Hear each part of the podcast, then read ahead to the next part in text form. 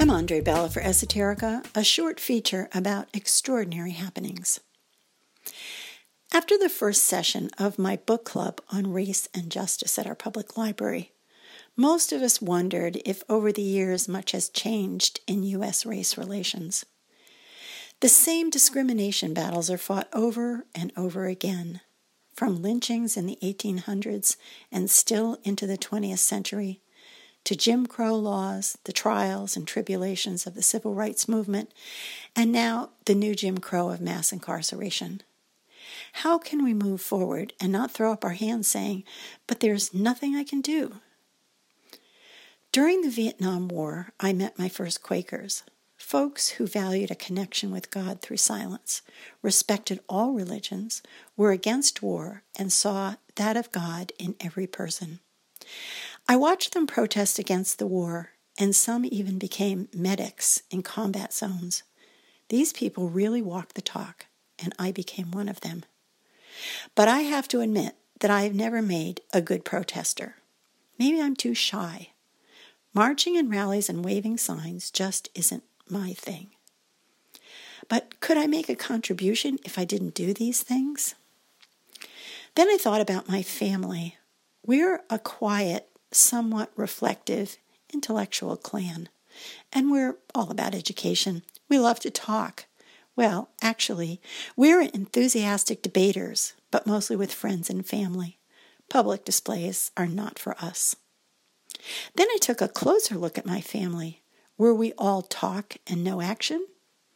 Actually, we do walk the talk in our own quiet way.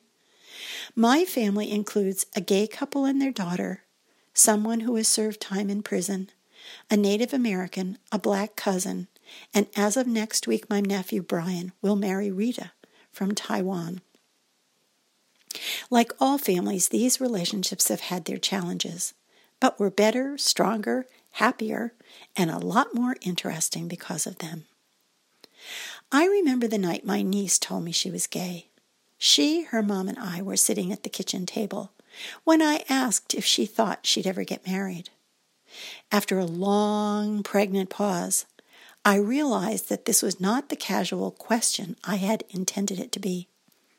She glanced at her mom, who smiled and said, Tanya, you tell Andre.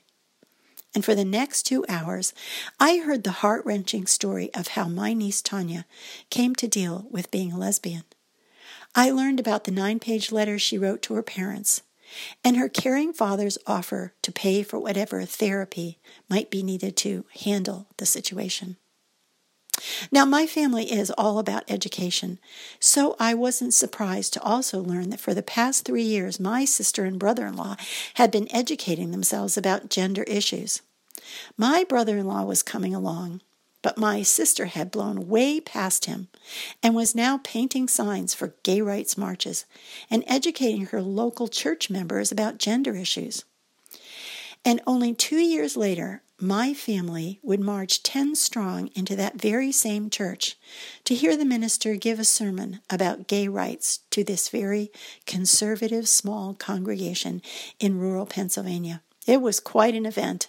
And yes, my sister and I recorded the whole sermon on our cell phones.